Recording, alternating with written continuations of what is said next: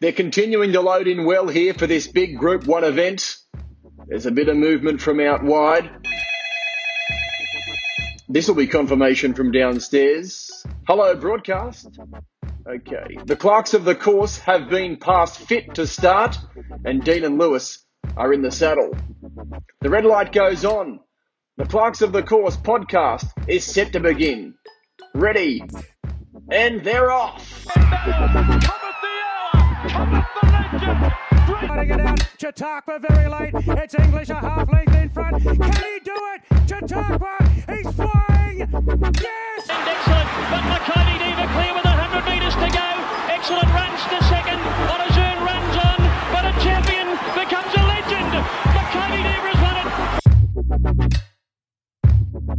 G'day, punters, and welcome back to the Clerks of the Course podcast, brought to you each and every week by the Sporting Base. Head to thesportingbase.com for all your racing news and tips, as well as finding all the episodes and interviews we do on the pod. Now, we welcome uh, to the pod this afternoon one of the smartest minds in racing and form analysis. Uh, having been a professional punter now for over 25 years, he's the man behind the BetSmart racing service hosted by the professional form analysis company, the Rating Bureau. Uh, his analysis is very data driven, fo- focusing heavily on weight for age ratings that are achieved by each individual horse in order to find every winner. He recently helped my runners select their Everest horse, and his knowledge on form and the racing industry in general is second to none and is greatly appreciated by punters such as Dean and myself. A big welcome to the Clerks of the Course podcast to Daniel O'Sullivan. How are you, Daniel? Hey guys, really well, thanks. That's beautiful. Now, mate, uh, what we do normally with all the interviewees we get on before we get into the crux of it, we like to get a bit of their background uh, and how they got into racing in general. So, just tell us quickly uh, before you became, you know, a punter and a professional punter, how did you really get in uh, the industry? Firstly, as a fan. Look, I just started. It just started as a hobby for me, Lewis. I was in my previous career. Um, we had a, a race day. Some people at work, but we went to the races, and that was really uh, my first experience, certainly at the track. And I just loved that day and, and the way things went. Immediately took an interest, and pretty much after that, just set out um, starting to research and learn as much as I could about racing and punting. Welcome again to the pod, Dan. It's Dean here, mate. Um, how did you transition from a normal punter to that professional punting role? I think that's a question that a lot of people, including Lewis and myself, would love to know. Yeah, look, uh, it was a long process. I mean, like most people, you start out, you don't really have any idea what you're doing. Um, you, you're just doing your best, and, and I've always been someone that's taken a strong English uh, interest in learning. Um, so I spent many, many years sort of learning, going to the track every Saturday. Um, I stumbled across some books by Don Scott, which many, many uh, successful punters today started in the same way. Um, his approach to ratings and, and analysing stuff really uh, gelled with me because that was uh, part of my makeup was, was sort of a bent towards maths and numbers and analysis. Um, and yeah, look, it was probably a gradual process where I started out um, didn't really know what I was doing, just continued to learn, refine my game, learned more about the money side of the game, decision making, um, and then got to a point as your success and your confidence builds, you, you start to build money, your bet sizes get bigger, um, you, you grow sort of more confidence, and then, yeah, one thing led to another. Um, in the sort of early 2000s, I was already betting quite large um, and uh, still had an existing career and then it was just a good time in my life to um, take a chance and, and do something different. And yeah, sort of went off doing that, and, and that sort of then blended into also um, joining in the business with TRB. Now, what was your early career like as a punter? Uh, was it a seamless transition into the career, or did it have the big ups and big downs? Uh, Look, as I said, I mean, I'd already been betting for, uh, you know, close to 10 years prior to that as a, as a hobby. So I had plenty of ups and downs along the way doing that. Um, and, and that's all vital experience, in, in my opinion. Um, you need to go through those periods. Um, the game's about, firstly, doing the form and finding bets, but it's also you know, probably 60% more about how you manage your money, how you manage yourself, and, and deal with the ebbs and flows of the game. So, look, I already had built up uh, quite a good experience prior to that. So I would say it, it was a fairly seamless transition, um, although, you know, as you always have, you're still subject to, you know, having losing runs and things like that. And, and I definitely uh, had my share of those and still do, to be honest. Uh, now, everyone kind of has a different approach to form. You know, some people are uh, very heavily focused on trial watching. I know there's a few smart people out there that do that. I feel like your form approach has always been very data driven. Have you, what's your kind of background into that? And did you always have a keen interest in, in data and, and figures in, in relation to horses? Yeah, well, generally that's the way I started. I learned via the Don Scott um, method, uh, which for people that don't know was basically about assigning a rating to, to every horse's run and using those numerical ratings as a measure of the strength of their form and, and then doing the form uh, using that along with other factors. So I've really just refined my own approach along that basis over the years um, with many, many evolutions, uh, moving heavily into to speed and sectional figures um, long before they were as fashionable as they are now.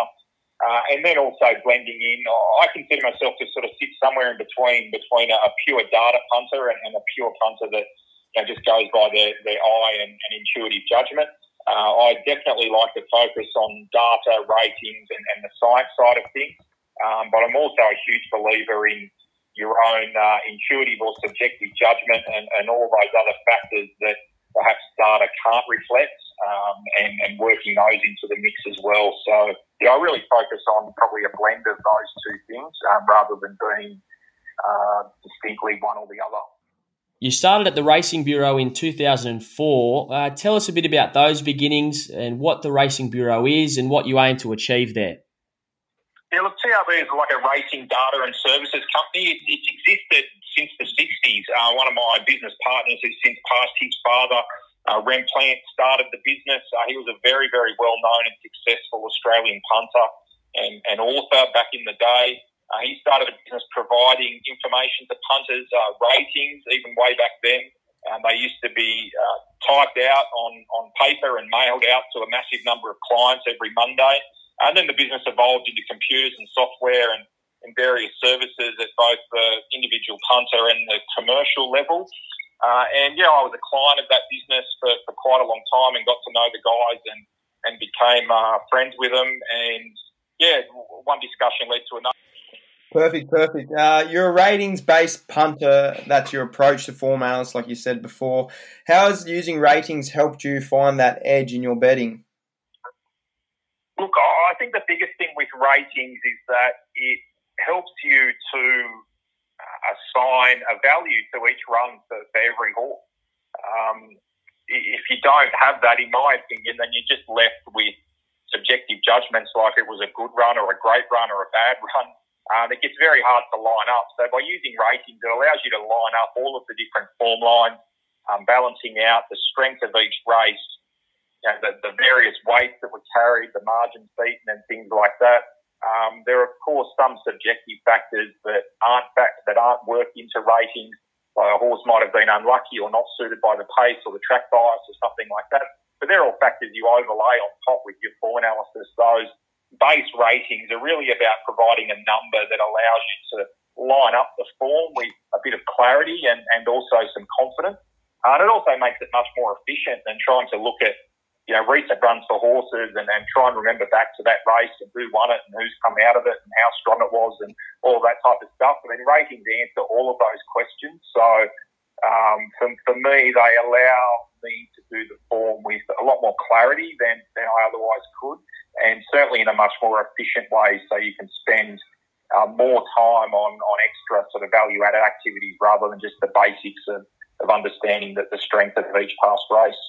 Yeah, beautiful. Now, this is a question that uh, we got a lot when we posted on our Twitter page for questions for yourself, and it's definitely something that Dean and I would like to know as well. Explain to us uh, just how about you go doing the form from a race for start from start to finish. Uh, how do you identify what races to bet in firstly, and then how does the process work? Yeah, the first thing I always start with is just looking at the, the track and the setup of the track on that day and how it might uh, expect it to play um, by looking at past meetings uh, from uh, my database and, and, other records I've got about how the track's played on that day. Um, within an individual race, I'm always starting with, with a speed map, um, looking at the different challenge that various horses face, what their normal pattern is, um, where they might settle, which jockeys you know, face you know, difficult tactical choices, uh, which horses look like they're going to find their position without doing any work at all, and, and, then of course what the overall speed and pressure in the race might be like. Um, after that, I'm then starting to look at my ratings, and, and I have a process where I work through each race, and I'm looking at both the recent and best form of the horses in the race and try to understand that the type of standard that might be needed to win the race in a rating sense. Um, obviously, different. The, the, higher the class, the, the higher the rating.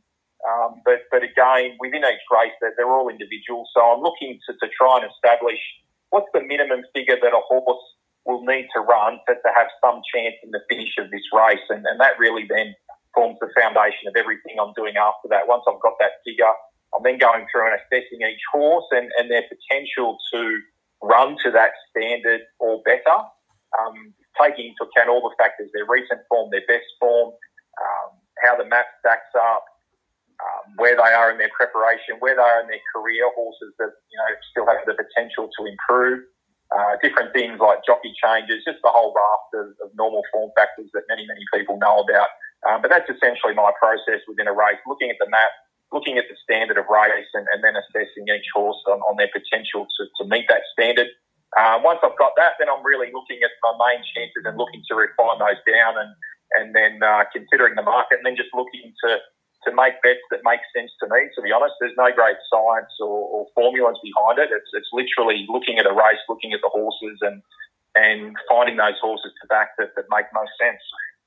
Yeah, beautiful. Now, uh, how have you kind of adapted your approach to form over the years of uh, being a professional punter? Obviously, what you started off doing back in 2004 and earlier uh, has been adapted over the years up until today. What are kind of things that you've had to change and, and, and adapt uh, throughout the years?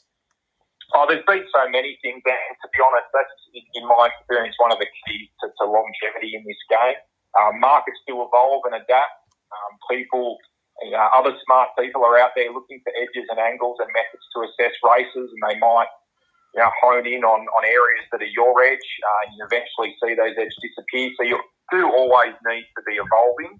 Um, I've been fortunate over the years that it's one part of the game that I really enjoy, and that's always thinking about and, and looking for new ways to look at form, new data that can help, um, new angles to assess, and and new factors you can learn about and, understand what role they play. So, look, I've had sort of many evolutions, both in terms of the ratings and data that I used, um, the types of horses that I look for, um, and then, you know, certain processes after the race in terms of reviewing meetings and, and different factors that I pay attention to. So, um, I'd say that the first big evolution has just been in, in gradually evolving that the style of ratings and numbers that I use to assess form. There's been different methods and techniques that have um, that I've sort of developed or, or, had ideas about that have, that have come into permanent use. Um, you know, another area from at least from the very early days was just about understanding the individual horse more, um, understanding their different traits, um, the different traits that horses can exhibit early in their career that, that help to predict sort of future talent and success. Um, and then, you know, one other factor is just the ongoing challenge that we all face is, is being able to deal with the natural ups and downs of the game and, and evolving your own personal psychology so that you um, can appreciate and understand how difficult it can be at times, but, still be able to maintain your composure uh, and discipline and, and, and implement your game going forward because it doesn't matter how good a judge you are or uh, what sort of good run you have. Everyone eventually strikes losing runs, and if you can't handle yourself uh, in those periods, then you're never going to to survive or at least succeed as a punter. You make very good points there, Dan. Um, I think this is one of the topics that's uh, a pivotal point in becoming a successful punter that topic is staking. How would you suggest to punters out there to stake their bets correctly? I know there's plenty of ways out there, but could you just give our punters a couple of ways you would suggest to do that? Yeah, look, the first thing I, would say, and I, I couldn't uh, stress this advice uh, strongly enough, and, and that's to stay away from anything you read or hear about so-called staking plans where you change your bet, your next bet based on the result of the, the bet previous. They don't work Um, they're dangerous. They'll eventually send you broke or, or push you into losing runs that destroy your confidence. And, and there's not one successful punter I know that follows anything like that. So that's probably the, the, the first and most important um, point I could make. Um, the other point is the, the simplest approach is just bet to collect a certain amount of money. So if you've got a punting bank, uh, work out a target somewhere around 5% of your bank uh, and you bet to collect that amount on each bet just based on the price you get for each horse or, the price you expect to get. So if you've got a bank of $1,000, you're betting to collect $50. So if the horse is $5 in the market, you'd have $10 on it. Uh, if the horse is even money, you'd have $25 on it. Um, it's, it's that type of approach which is the basis of how most professionals bet. Um, everyone has their own little variations of that based perhaps on their assessed price how big they think their edge is, which moves into methods like the Kelly criterion and so forth. But for the average punter, a, a really good and effective way, as I said, is just to bet to collect a constant amount based on the price you get. Um, so you've got more on your shorter price horses and, and a little bit less on your longer price horses, um, which helps to smooth out your, your variance during losing runs in, in terms of the money that you're losing. Um, and will serve you well. I mean, it's served me well for forever and a day now.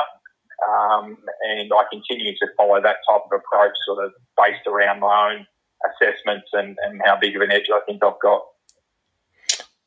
Perfect, perfect. Um, how can the average person or punter begin to rate runners and create their own markets in order to punt off, Dan? Look, it doesn't need to be complicated, to be honest. I mean, you're really just talking about how you do the form and, and decide your bets. Um, if you're not using, you know, an existing, you know, set of tools and, and software that directly helps you to do that, then my advice is really just start with a process of trying to rank the field, like looking at the the runners. Um, perhaps you can separate out a group of horses that you think have virtually no chance, the long shots. Um, focus on the, the main contenders, and just look to rank them uh, against each other initially. Sort of look at key factors like the strength of their form, um, the map, how well suited they are by, by the race, um, potential to improve. Um, you could set up, you know, a number of key things that you want to look at and just rank the horses on that basis and then start to get an idea of, of who you think the best winning chance is, um, who you think the next best chance is, and so on. Uh, and then if you want to go further from there, you can, you know, do things like assign points to those horses and, and then tally them up and work out percentages and things like that. But to be honest, you don't need to get that numerical if you're just doing the form. It's, it's really just about understanding the race, um, understanding how the chances line up against each other, having a good feel for that. And, and then when you're looking at betting markets, just find horses at the back that make sense to you, horses that feel like um, they're a good bet based on how you've done the race. It doesn't need to be complicated and doesn't need to be overly scientific, to be honest. Yeah, beautiful. I think it's. Um, I remember I listened to an interview you did back with Gator on RSN. It, uh, uh, it would have been maybe earlier this year. And that's when I really started to change my approach to form analysis as well. I think um, it's it can, it's something that maybe scares off a few people to begin with because it all seems uh, tricky. But as you said, it isn't that complicated, and it really I think um, can start to enhance uh, your ability at form analysis and the winners you start to pick as well. Yeah, most most definitely. You, you don't yeah, sophisticated doesn't necessarily mean more effective.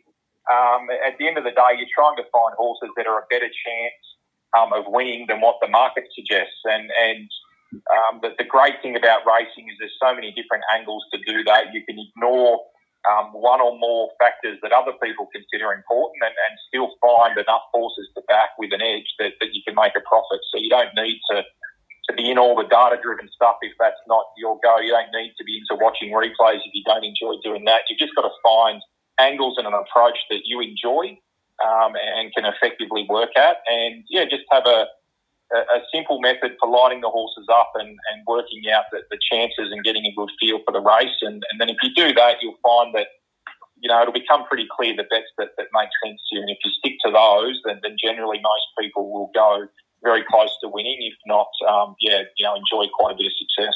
Yeah, that's it. Now, I've never met a punter uh, that doesn't have a, a real memorable story uh, during their career. Maybe it was out of the track one day or, or at home with a bunch of mates. It, it depends. But is there one real punting memory that stands out for you, Dan, in your career that was maybe uh, a big highlight? Um, look, I, I probably I there was uh, going back a while now. I owned a, a mare called Causeway Queen. I was a part owner of that in, and she was a she was a pretty good mare. Um, one day she had a first up run and, and went terrible, got beat about 15 lengths, but we knew there were excuses and we're really sort of keen on her next start. She was about $15, so backed her strongly to win that day and priced her really short in the quaddy, priced her like a $4 chance in the quaddy. Um, uh, and then, so he had, yeah, like a number of combinations going into, into the quaddy, which, which ended up paying really well as well. So it was a massive fill up and, and a horse that we really loved and was sort of close to as part of the ownership. So that's probably uh, a great memory that stands out. Um, there's plenty of others, of course, um, big wins and and uh, also some shocking memories of big losses. I can tell you. So um, that's all. That's all part of the game. Perfect, perfect. Uh, how much weight do you give to the form of jockeys and trainers, as well as uh, the form of a horse? Do you stay on top of those uh, those type of trends uh, in the market? Yeah, I definitely stay on top of them. I tend to um, with trainers, I'm looking more for really short-term trends of, of, trainers that might be running into a bit of form where their horses are starting to run a little bit better than expectation. Um, even if they're not winning, sometimes it can be long price horses that are finishing close up or facing tough trips and, and still battling on at the end. Um, so I, I do, you know, factor that in a little bit when I'm looking at my ratings and, trying to forecast the race. Uh, with jockeys, I'm really looking more um, not so much at a jockey's reputation, but more about how they're valued in the market. Um, and uh, some jockeys might be talented, but they're consistently overvalued. So it's really hard to, to, find value on those horses because of the influence the jockey might have on the price.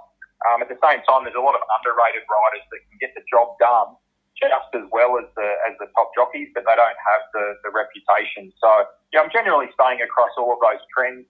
Um, with with jockeys, the, the influence I put on that depends on the complexity of the ride. So a horse that might jump straight to the front, uh, relatively simple rider, I'm not too worried about the jockey. Uh, a horse that might be drawn tricky and, and probably has to, you know, do a bit of work to find a position, um, and there may be some issues there with timing, pace judgment, things like that. I'm, I'm much more uh, focused on the jockey, or make much more allowance for that type of factor. And and if I think the jockey's perhaps a little bit below par, then that's probably enough to, to steer me away from a bet. That's it. They call it the Moreira effect or the Pikey effect sometimes, depending on where they're riding. It can uh, really shorten up the price of their runners when they're on board. Now, you mentioned just earlier um, the inevitability of losing runs on the punt.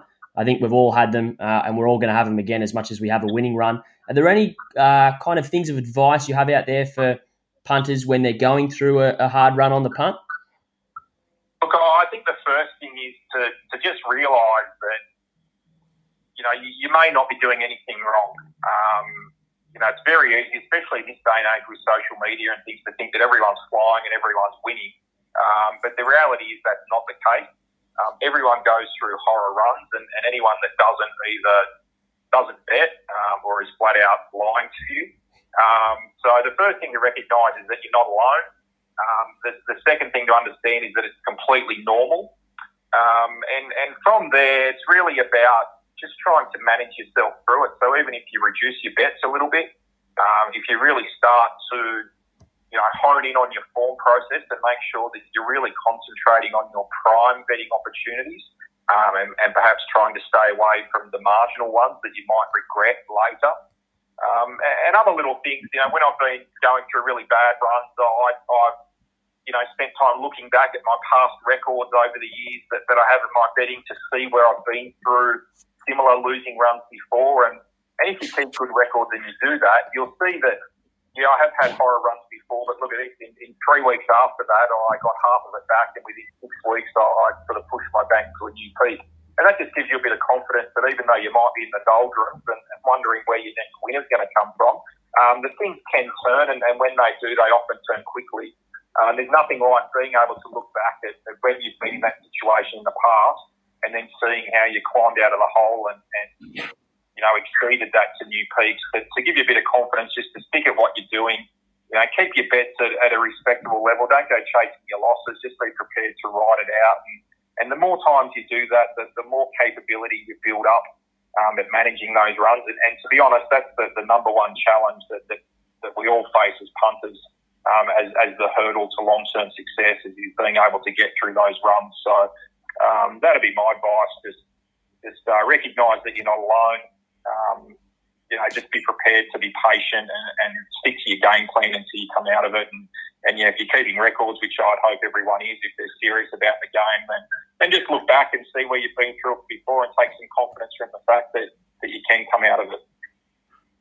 Perfect, perfect. There's some very valuable points there. Um, getting back to the puzzle, which is form analysis, uh, do you put more time into other aspects uh, these days?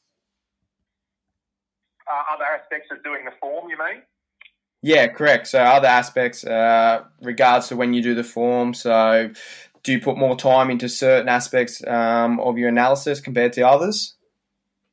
Oh, look, I mean, the math is a big thing for me, so I always spend a bit of time on, on that. Um, generally, the, the ratings and, and that sort of next level analysis isn't time consuming, um, but where I tend to put a bit more time and effort these days is then um, of the, the key horses in the race, then really drilling down onto those horses more, um, watching a couple of replays, um, looking for little signs in, in their profile and, and the way they've run their races, the different shapes and things like that, trying to find that extra little bit of information that, that might help tip my assessment sort of one way or the other. And, and there's a few little things that I like to look for. So um, that's just part of the evolution of sort of doing the form um, when you've got time. Um, on other days where I'm not doing every runner and every every race, I'm, I'm really just looking for horses that, that fit a certain profile that, that I know is successful and, and looking to find those horses to back. Now, I read something very interesting when I was doing a bit of research uh, leading up into the interview that uh, you're very heavily only a win only type of better. I know that uh, a lot of punters like myself and Dean can get sucked into a few quaddies or some wide trifectas and that kind of stuff. Tell us why uh, you don't usually engage in the other kind of exotic bet types. Look, it's just a mathematical thing, to be honest. I mean, the, the, the quaddy, I think quaddies are quite a good bet type. Um, you're betting across four races with, with a constant takeout of about 20% or a bit more than that. You're only sort of looking at five percent uh, a race, which is which is still quite effective. Um, the thing with quaddies though is, uh, to be honest, to you know really approach them well, you need to be staking each individual individual combination. Um, so you don't have the same amount on a combination that's five thousand to one as a combination that's hundred to one. Um, but in generally, like the win market is the easiest market to profit from. Um, it's the lowest percentage. Um, if you if your analysis can't um, help you to profit in the win market, then you're not going to profit um, in any of the other markets. Um, the, the, edge you have to overcome in, in the pools is is greater, and uh, it's almost certain, especially when it comes to exotics, that your strike rate is going to be lower, which means your uh, losing runs are going to be significantly larger when they do come. Um, so with, with all those types of exotic bets and things like that, unless you get extremely lucky early on, um, eventually they're going to, to grind you into the ground. So I developed a philosophy really early on not to make the game any more complicated than it needs to be. Um, the aim is to win money. Um, so I like to try and keep it as, as simple as I can in doing that. And, and uh, for me, and, and mathematically, the, the, the simplest uh, approach and, and the approach that gives you the best chance is playing in the win markets. Yeah, look, I was never a good uh, chance at landing many trifectas anyway. So it's good to know that I'm just going to stick to win only type of betting now. Like we we do this uh, with all our guests on the show, Dan. We like to fire a few quick questions at you uh, and just get a one line or a one word answer straight off the top of your head. Um, yep. And we'll fire a few at you now. Your ideal punting location on a Saturday? Uh, my office, which is a little separate building on my property at home. Favorite track to bet at? Uh, Caulfield and Rosehill. Favourite jockey you're following at the moment? Um, not so much at the moment, but just generally Nash Rawiller. And your favourite trainer generally? Uh, that's a that's a tough one. I I'd probably say that I don't have a, a favourite trainer to, to follow. I think they all you know come and go in terms of form. How do you celebrate a winning day? Uh, normally, just a, normally just a few drinks at home. I'm sort of punting from home. Uh, got a terrific family, so normally just yeah, chill with a with a few drinks and, and a good pizza or some other sort of meal like that. On the other end of the spectrum, uh, what do you do after a losing day? Uh, the first thing I do is normally just try and distract myself from racing. Normally try and do something else to, to forget about the day. Um, have a few drinks again.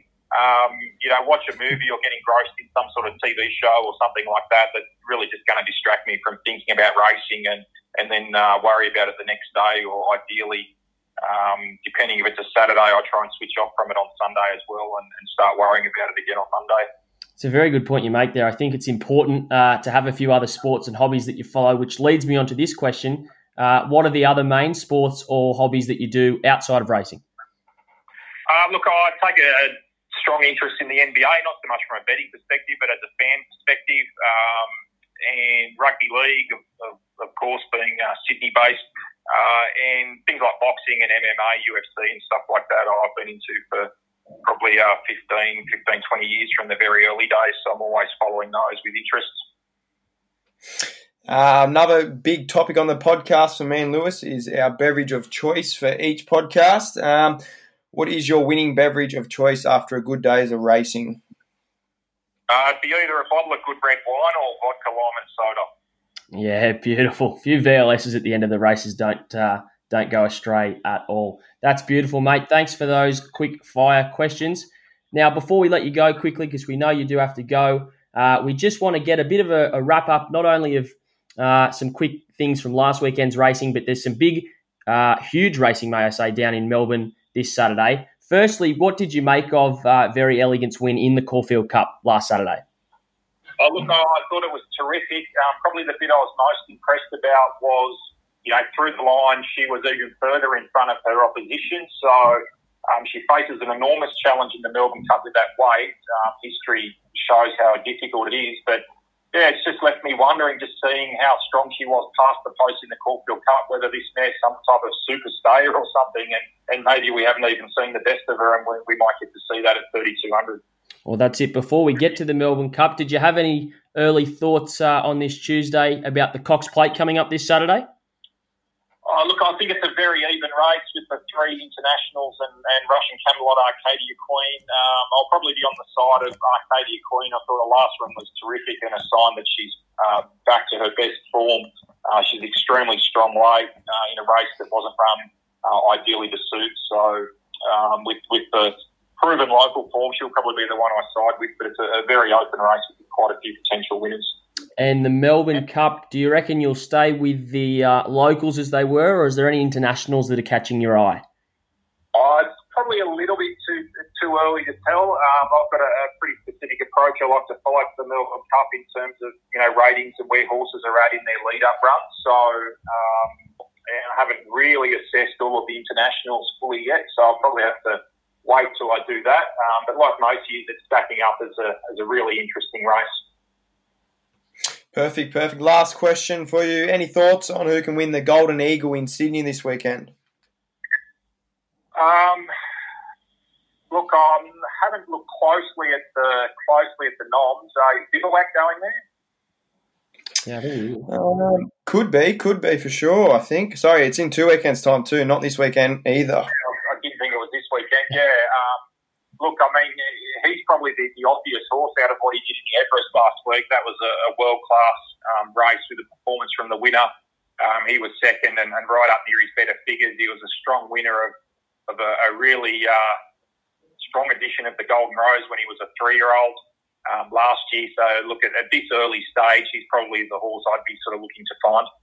Yeah, beautiful. Righto. Well, Dan, thank you so much for coming on uh, the pod and giving us your unbelievable insight into the puzzle that is form uh, and also your clear, uh, great interest in racing. I'm sure it's of uh, good knowledge to not only Dean and myself, but all the listeners out there, everything you've said today. So we can't thank you enough for coming on, mate. Cheers, guys. No problem at all. Enjoy the spring.